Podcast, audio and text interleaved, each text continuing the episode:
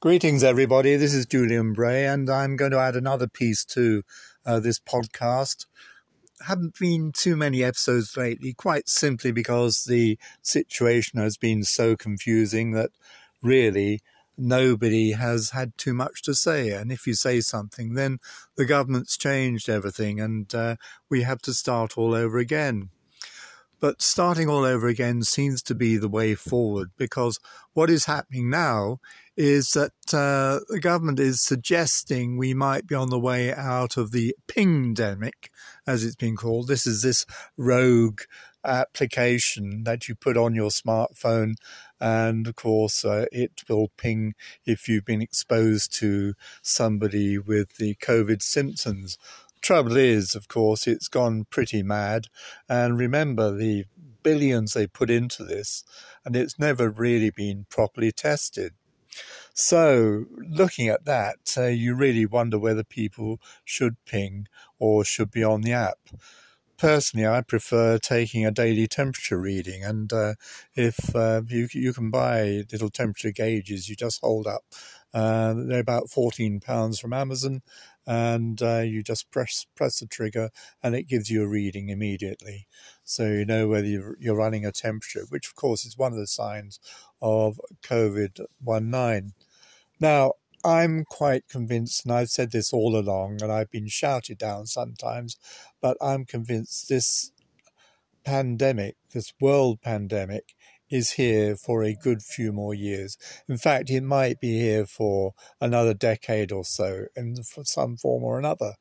The problem, of course, you've got the variants coming along, and this creates a whole new set of circumstances. And then we have the usual winter ails, such as uh, the flu, winter flu, and things like that, and norovirus. That'll all be coming along. And so the problem is you'll have this in the background, then you'll have these additional things coming along, and uh, it's not going to be a very happy winter. So that is why they're trying to get everybody vaccinated now. But even so, people, some people are saying, well, no, we don't want the vaccination, which quite frankly is crazy. Um, I've got the Pfizer, I've got two jabs of the Pfizer variant, and uh, so I'm quite happy with that. It didn't hurt. In fact, it was very, very quick. And um, really, unless you've uh, had other form of injections, I would say this is right at the top of the scale for not hurting just a little prick, as they say, and take that any way you like. So I would advise you to get the jab if you haven't got it, and if you know somebody that hasn't got it, get them to have the jab as well. Because uh, what's the alternative? You die. It's simple as that. So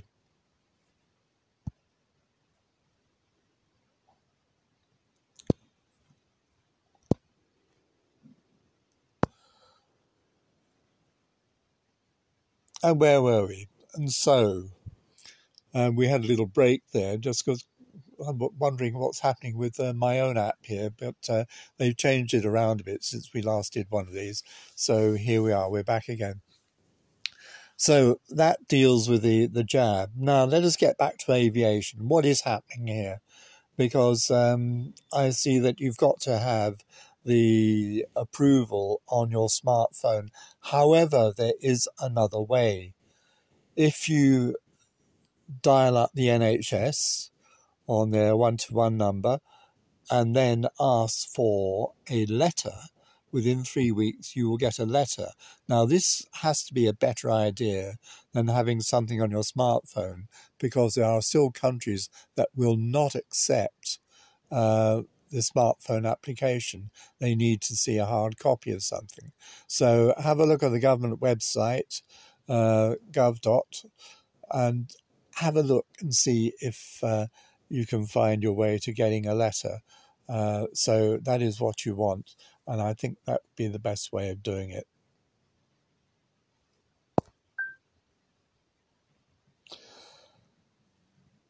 But having said that, there I can see there are problems with this traffic light system we had. Traffic lights are quite simply they're red, amber, green. However, we now have amber plus and the government isn't following the sequence of a traffic light. And so uh, it could well be when you're on holiday, suddenly they will change the the rules, and you'll therefore be liable for uh, ten days quarantine, or even worse, quarantine in a hotel, which you have to pay for, and which considerably adds to the cost of your holiday. I'm telling anybody who's thinking of going on holiday this year, say a family of four, then you need to have at least £3,000 money available somewhere if you have to come back and you have to uh, quarantine in a hotel.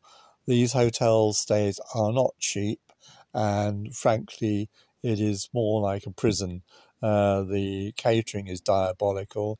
It's uh, pre-packaged rubbish served on a tray by uh, people in hazmat suits, and really, you don't want to get into that.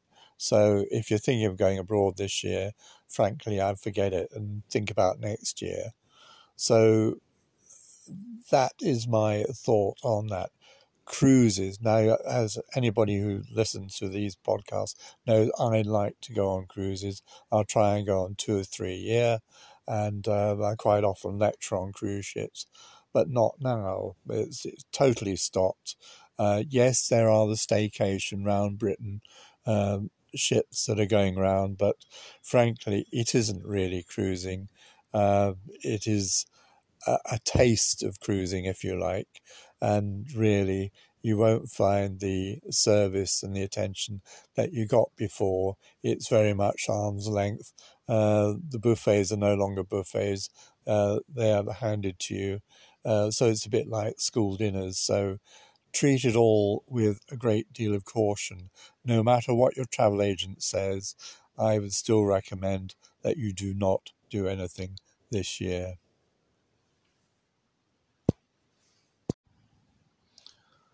Somebody helpfully reminded me. Hi, it's Julian Bray back again reminded me that it's nearly a year since I put something on this podcast. And it's not that I haven't been wanting to put something on the podcast, but every time I've decided I'm going to do it, then the government has changed the whole rigmarole of the traffic lights, uh, where you can go, and so on. I see currently that Madeira is on the green list. Uh, it is part of Portugal. Portugal, of course, still being on the amber list. Uh, but Madeira is a lovely place to go to, so uh, I would throw that one in if if you can get over there. Especially good at New Year's because they'll have all the fireworks up and running. We hope. Just hopefully you can actually get a, a, a flight there and back. But having said that, uh, what is happening? Because really, it is confusion. If you talk to a travel agent, they'll say, oh, Yes, we have all these wonderful things. We'll take your money, and uh, here's the holiday. And if anything goes wrong, then don't worry, we will uh, give you a voucher or refund it. Now, I don't understand this because if they say they're going to refund the money, that's fair enough by European law, and of course we're out of Europe, um, it's supposed to be within two weeks, 14 days. Very few operators will give you back money that's in their bank account to your bank account within 14 days. The travel agent will say, well, we first of all have to get it from the travel operator because we just act as an agent for them and pass the money over to them uh, where of course uh, your contract ideally should be with the travel agent uh, because you handed the money to them, so the travel agent should hand the money back to you.